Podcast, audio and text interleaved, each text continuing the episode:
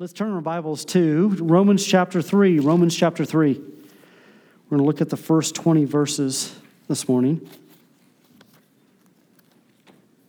And as you thumb to that,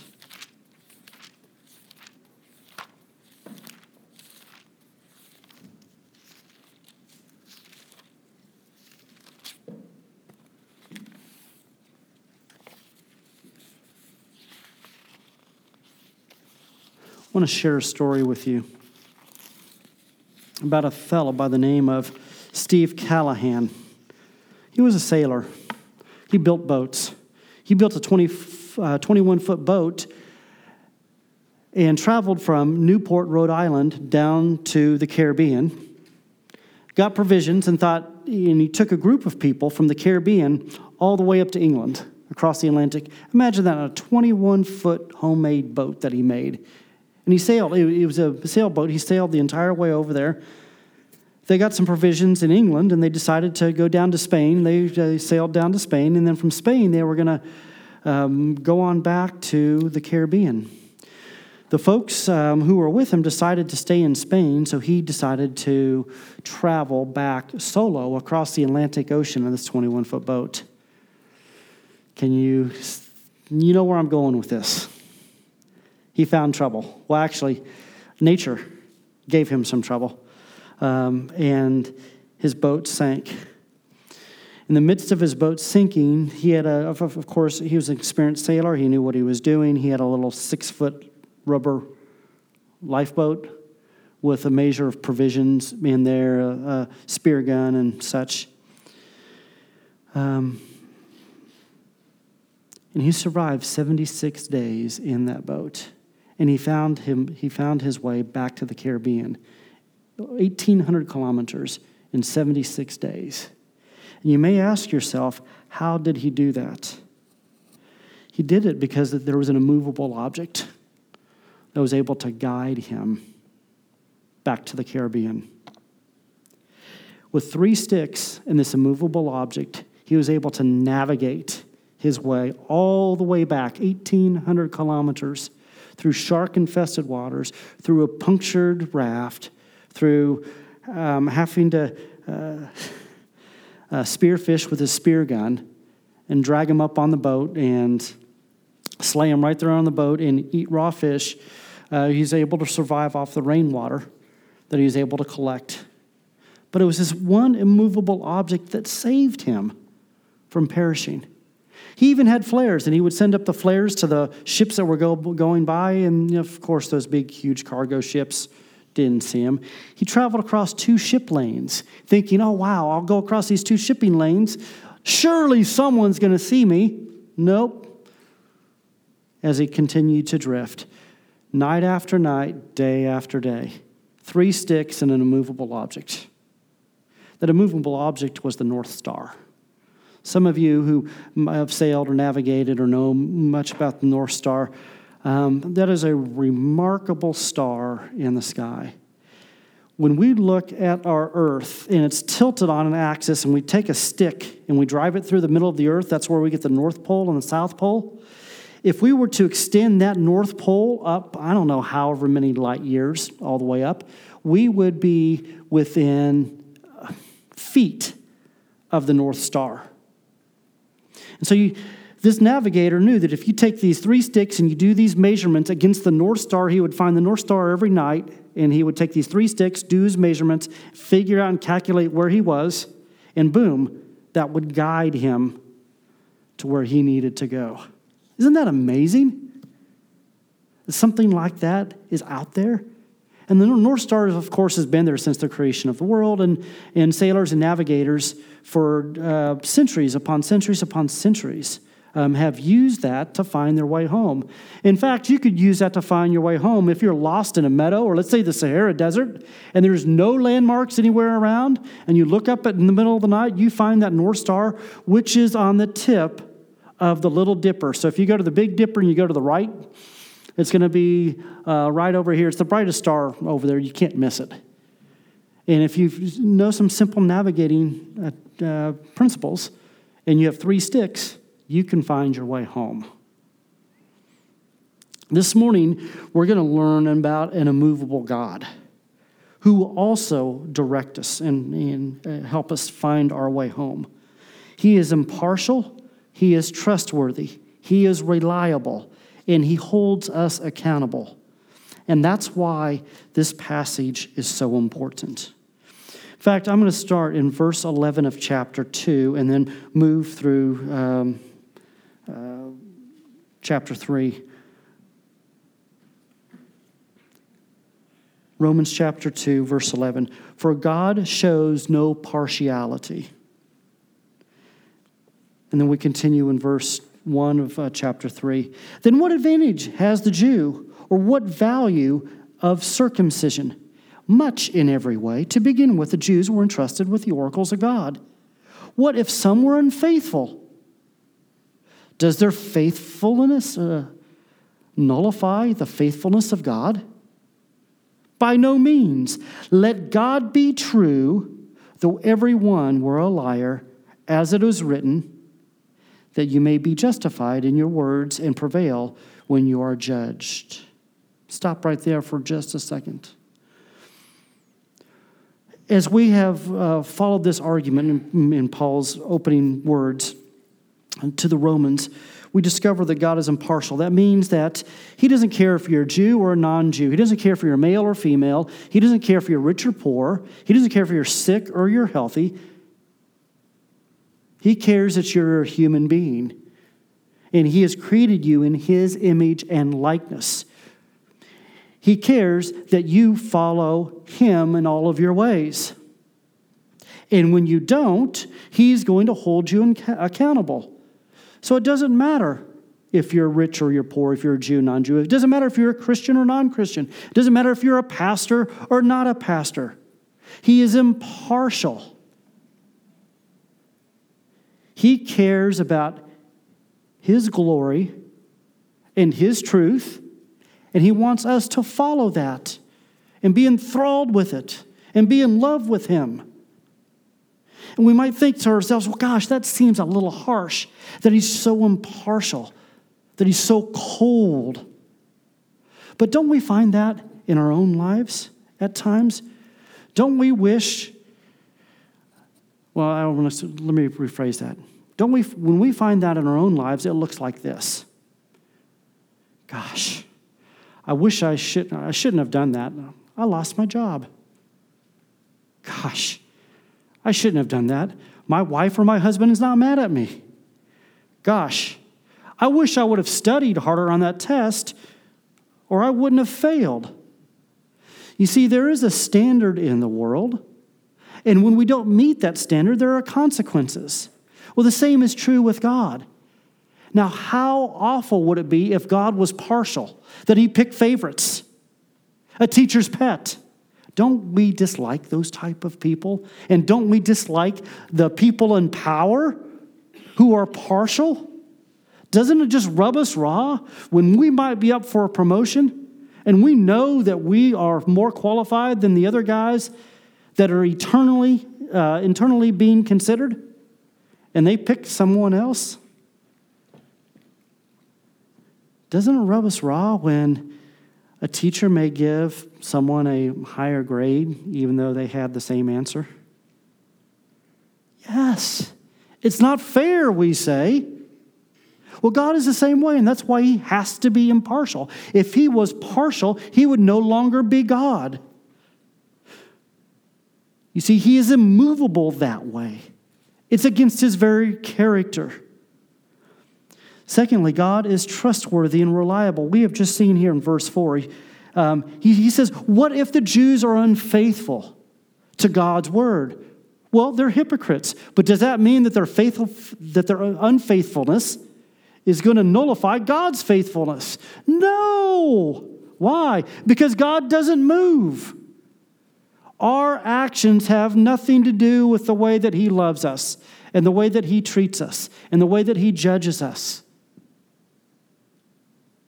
We can't impact him. He is immovable. And I love this. He says, by no means, and here's the key part let God be true. What does that mean? Simply allow him to be reliable, allow him to be trustworthy, allow him to be who he is. Roman church, don't try to be God and don't try to change him. Don't try to make him something out that he isn't. He's impartial. He's loving, he's just, he's merciful, he's kind, he's wise. He sees everything into the future and into the past at the same time. He's all powerful. Let God be true. He has control over the world. Relax. He has control over the church. Relax. He has control over those people that you think are going to drive off a cliff. Relax. Let Him do His work. Now, how can we come alongside of that work? Oh, by prayer, we can intercede. And, there are times in the Old Testament when God says, I'm going to do X. And then Moses intercedes. Says, Oh God, don't banish my people. Please, I repent for the nation. Please don't, don't allow that to happen. And he relents. We see this in the book of Jonah. Remember that wonderful story? Jonah runs off to Nineveh, or not to Nineveh, goes to Tarshish. God calls him and says, Hey, I need you to go to the most dangerous country in the world, the most ungodly country in the world, and you need to proclaim that they are going to be judged. And he says, uh, I think you got the wrong guy. And he went the other way. Right?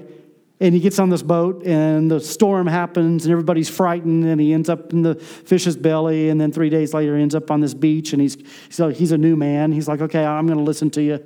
I'm not going to be able to get away from you. And he says, Okay, you're going to go preach this to the Ninevites. And he's like, Do you know who they are? Yeah, I know who they are. Are you sure you know who they are? Because I, th- th- th- this is going to be dangerous. Because I know. That's I know but you need to go do it. So he goes and does it. He goes, because, but I know in your power that you can not make judgment come upon them. And he says, and God tells him to preach repentance, and he does. And Nineveh, Nineveh repents, and, ju- and God does not judge them, he relents. He shows his mercy and grace. And so, even though that he uh, may make a decision, sometimes that decision is based on a condition. Like when we trust Christ, we know for, for a fact that those who do not trust Christ will come across God's ultimate judgment at when at time that they die. They will face him face to face. And we know of the terrible consequences of those who do not trust in Jesus. But, God says, if you trust in my Son, who happens to be righteous, and trust by faith that he can save you from your sins, then I will relent. I will show mercy through my grace and through my love, so that your consequence is not the same of those who have not trusted Jesus. But your consequence, your reward, is to be with me forever and ever and ever, eternal life, in a place called the new creation, where it is absent of sin, absent of cancer, absent of divorce, absent of lying and cheating and stealing, absent of corruption absent of all the things that weigh us down. He's still immovable, and yet he's trustworthy because he's true. Now, in our times, there are a number of people who believe in my truth, not universal truth. They would hear something like this and they would say, ah, that's rubbish. How could you be so judgmental? And my response would simply be, Well, I am not being judgmental. I'm just simply saying what the Bible says. So this isn't me judging people. This is God clearly explaining how things work. And yeah, sure, you have your truth, and um, you not, might not believe in universal truth, but you have to come to the conclusion at some point that one plus one equals two. That there are some universal truths out there. There is a right hand and there is a left hand. There's not two right hands. There are universal truths out there. So, could there be a universal truth for morality? And I would submit that there would be, that God has placed an eternity in our heart. And because of that, we know innately right from wrong. We could even go back and do a case study of the preschool kids who are like one and two years old, and they know innately right from wrong, oftentimes. And we know that regardless of what culture you go to, that it's not right to murder someone, that is to unlawfully kill someone. I just can't go up to Daniel right now and shoot him, and everybody clap and say that would be okay. People would say, no, that is wrong. You can't do that. I can't go over here to Nancy and steal her purse. And everybody clap and say, yes, I'm glad you stole her purse. Good for you. That's your truth. no. No, that's movable truth, not immovable truth. And the beauty about God is that He is so trustworthy, that He is so reliable because He can't be moved, that we can anchor our belief in Him. And we know that everything is going to be okay in spite of our lives and the, the, the tosses and the turns and the corners and all the things that happen in our lives. Do you know that uh, the Oxford Dictionary, every word picks a word of the year? Guess what it was in 2016? You're never going to believe this. Post truth. Post truth. Used by a lot of people in academia and more and more people in the media. They decided this is the word of the year, and here's what it means it's an adjective and it's relating or denoting circumstances in which the objective facts are less influential in shaping public opinion than appeals to emotion or personal belief. It's in the, it's in the dictionary now, post truth. And I would imagine over the coming years, we're going to hear more and more and more about that. And the thing that strikes me is this idea that it appeals to emotion or personal beliefs. Those are more uh, influential than objectable facts. Well, that if that's the case, then where can we anchor anything in life? Because my belief is going to be different than Daniel's. And if we look at cultures and say, well, one culture does one thing and the other culture does the other, and it should be just fine, I would say, hey, let's look at the Mayans and, and Incans and, and the Aztecs. They used to sacrifice children pure, innocent children when the crops didn't come in or when the fertility rate wasn't just quite right or when the rain wasn't quite right there or whatever. We would look at that as an abomination. How can you sacrifice a one or two year old? Because to satisfy a God for something like that. And yet, I find it interesting that they have this idea of sacrifice, a perfect, innocent human for someone else's mistake. Isn't that what Christianity is about? Only our guy is Jesus, the immovable God. That's where we anchor our faith. And this, this ought to encourage our hearts. Because in the, in the midst of uncertainty, God is certain.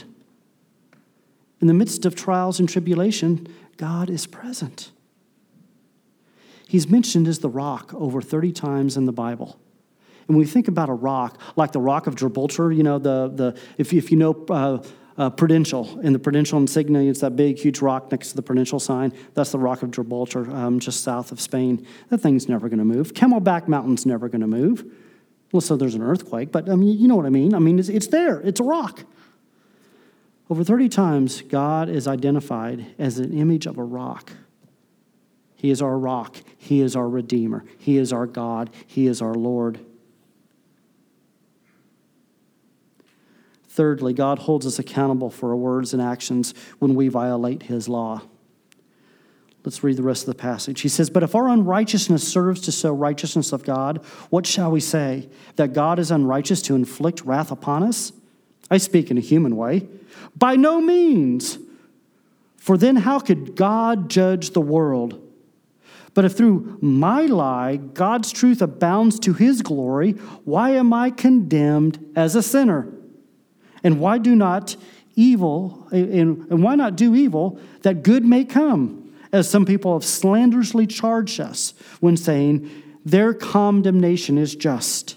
What then? Are Jews any better off? No, not at all. For we have already charged that all, both Jew and Greeks, are under sin. As it is written, none of us is righteous, no, not one. No one understands, no one seeks after God. All have turned aside. Together, they have all become worthless. No one does good, not even one. Their throat is an open grave. They use their tongues to deceive. The venom of asp is under their lips. Their mouths are, is full of curses and bitterness. Their feet are swift to shed blood. In their paths are ruin and misery. And the way of peace they have not known. There is no fear of God before their eyes.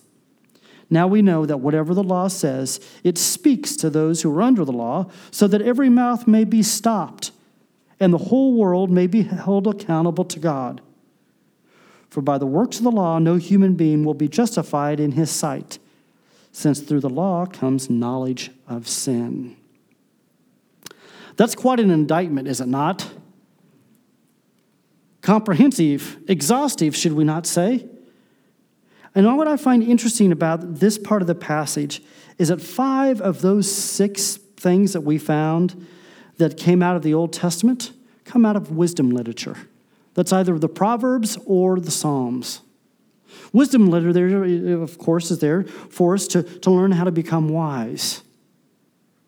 And here God is explicitly saying that there is no one under the sun, Jew, Greek, rich, poor, white, black, brown, male, female, slave, free. Everyone is under sin. And that our throats are an open grave, and that the venom of snakes are, is under our lips, and that our feet are swift to shed blood to hurt others. And that we know we don't know the way of peace. That's in our natural state. We say, okay, that's great. And then we hear that he holds us accountable for all of that. And we know that judgment is coming. Pretty somber, is it not?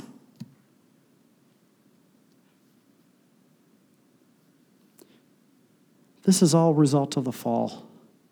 If the fall didn't happen, we wouldn't have any of this stuff. And the beauty of this passage, as somber and difficult as it is, is that it prepares us for the gospel.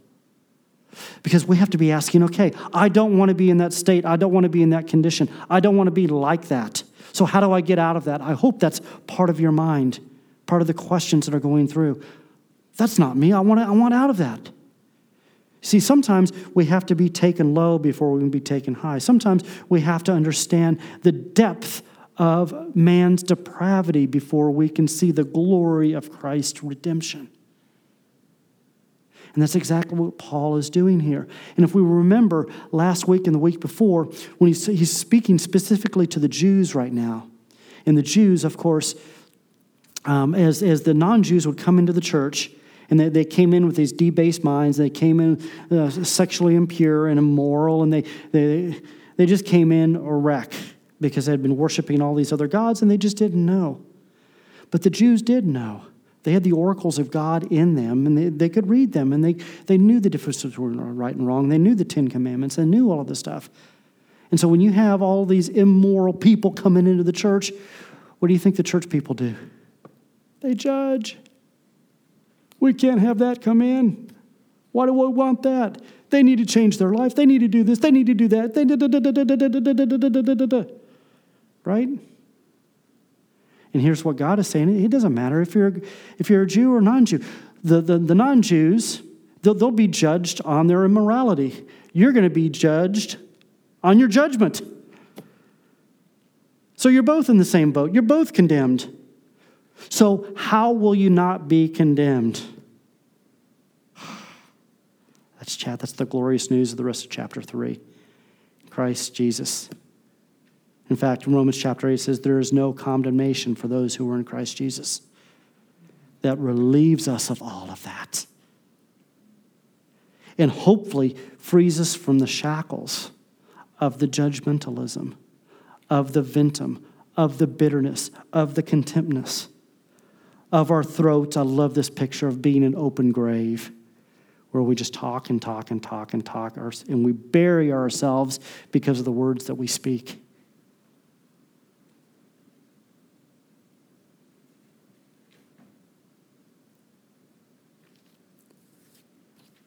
There's six takeaways quickly. First, question Are you going to allow God to work in your life? If you are, then honor and give thanks to Him, for He is impartial, He is trustworthy, and He holds you accountable.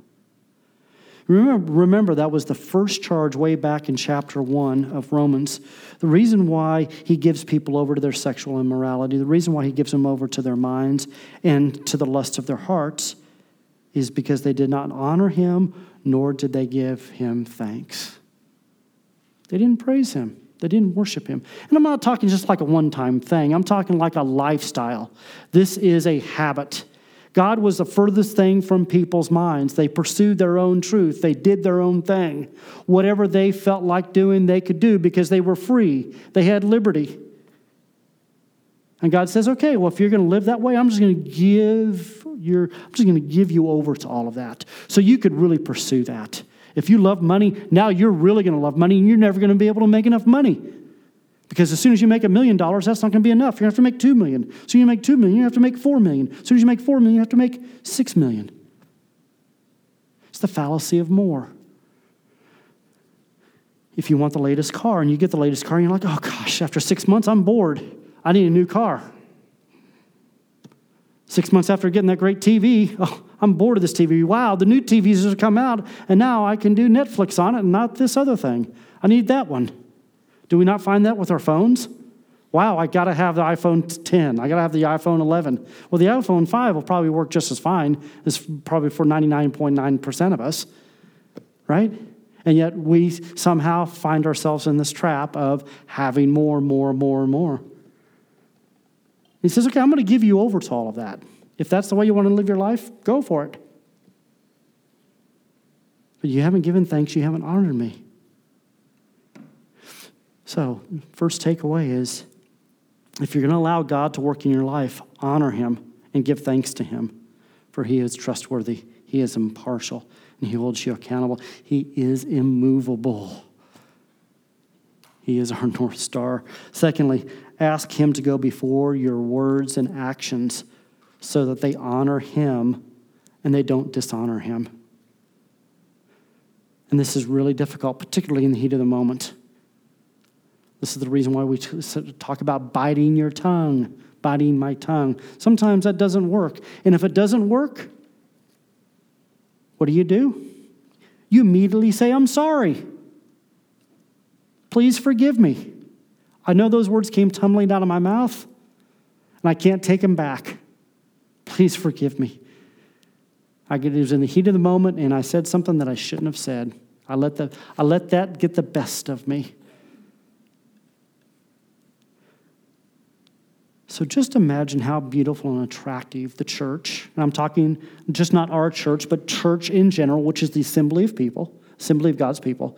Imagine how beautiful and how attractive the church would look like when we, one, embrace that we are entrusted with God's wisdom. for its preciousness has the power to transform a single life, a family, a neighborhood, even a society. I was listening to Tim Keller earlier this week, and he had the privilege of speaking to the British Parliament. And they asked him to make a case for Christianity and the reason why Christianity still needs to be part of society. And he went back and traced back the roots of Christianity in the way that the Christians were the first ones to be against slavery. The Christians were the first ones to be for women's suffrage. The Christians were the first one to care for the sick and bury the dead. The Christians were generally the first ones to build the hospitals. The Christians were the first ones to. And he, he said all of that was because we are called as Christians to be salt and light. Salt is something not only to preserve life, but to add flavor to it. And so these Christians took those words seriously that we are to be different, we are to be distinct from the rest of the world. And because of our distinctiveness, and because of our differentness, and because of the good that we have from the good that God has given us, we are for society. We want to see society flourish. We want to see our neighbors flourish. We want to see our families flourish. We want to see our kids flourish. And because of that uh, um, mindset of service, all these wonderful things have happened. So Christianity needs to be at the center of society.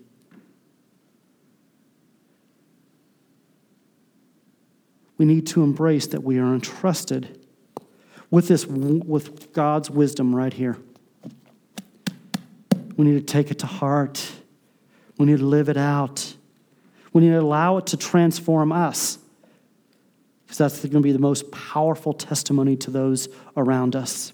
Secondly, imagine how beautiful and attractive the church would look when we examine our lives and repent of our, of our hypocrisy and our judgmentalism. I love what it says back here in Romans, the very part of chapter 3. Um, Paul says, um, the, the Jews were entrusted with the oracles of God, but what if some of them were unfaithful? What if some of them were hypocrites? Is that going to impact anything? Is that going to impact God and being God being God? No, it's not. But I tell you what, it will impact. It'll impact the way that others see God. Because if it's not impacting your life and transforming your life, then what power is it going to have to transform my life? I'll just stick with my thing. Thank you very much. Third, imagine how beautiful and attractive the church would look when we would allow those who know us see the utter and immovable joy found in our lives in spite of our lives. Think of all the trouble that we, each of us have been through. Think of the difficulties that we have faced, the ups and downs in lives, the ebbs and flows, the health scares, the financial scares, the relationship scares, the scares with our kids or our grandkids or our parents, our jobs. And if we are anchored in the immovable object, in the immovable God, who is our shield, who is our refuge, who is our salvation, and we thank and honor him there's going to be a joy in our hearts, as, as Nehemiah would say, um, the strength. I just messed it up. The joy of the Lord is our strength. Thank you. That's uh, I just, the the verse went in my head. I know the verse. I just, anyway, the joy of the Lord is our, is our strength. The joy of the Lord is our strength. Imagine if that immovable and utter joy was found in our lives. Lastly, imagine how beautiful and attractive the church would look like when we are humble with our words, that they would no longer bury us, that we would no longer lie or harbor bitterness or spite, that we would no longer hurt others, and we would be reverent towards God because what Christ has done for us what would that look like if the church as a whole did these things? Do you not think that it would begin to impact society? Do you think it would start to move the dial on some of the public discourse that's going on? Do you think that would help with corporate corruption and greed? Do you think it would help when we're looking at the, whether it's the immigrant situation or caring for the poor and the sick, those who are downtrodden? How would that change? I think we could live in a whole new world. And it all starts with us pointing, figuring out where in the sky the North Star is, much like Stephen did, and getting our little sticks, which would include one of those would include the Bible, the other might be prayer, and figuring out, okay, there's God, there's the, there it is, okay, I need to get oriented towards Him. Here's His Word, here's my prayer, here's the way that, that I, I uh, meditate on Scripture. I want to continue to be faced towards Him at all times. When we align ourselves to that immovable God, we will find our way home. Let's pray. Father, as we come to you, we are grateful. We come to you with a grateful heart that you provide your word in such a fantastic way that we may learn from it, we may be encouraged by it, and their wills may be changed by it. Use it today to transform us, even by just a little.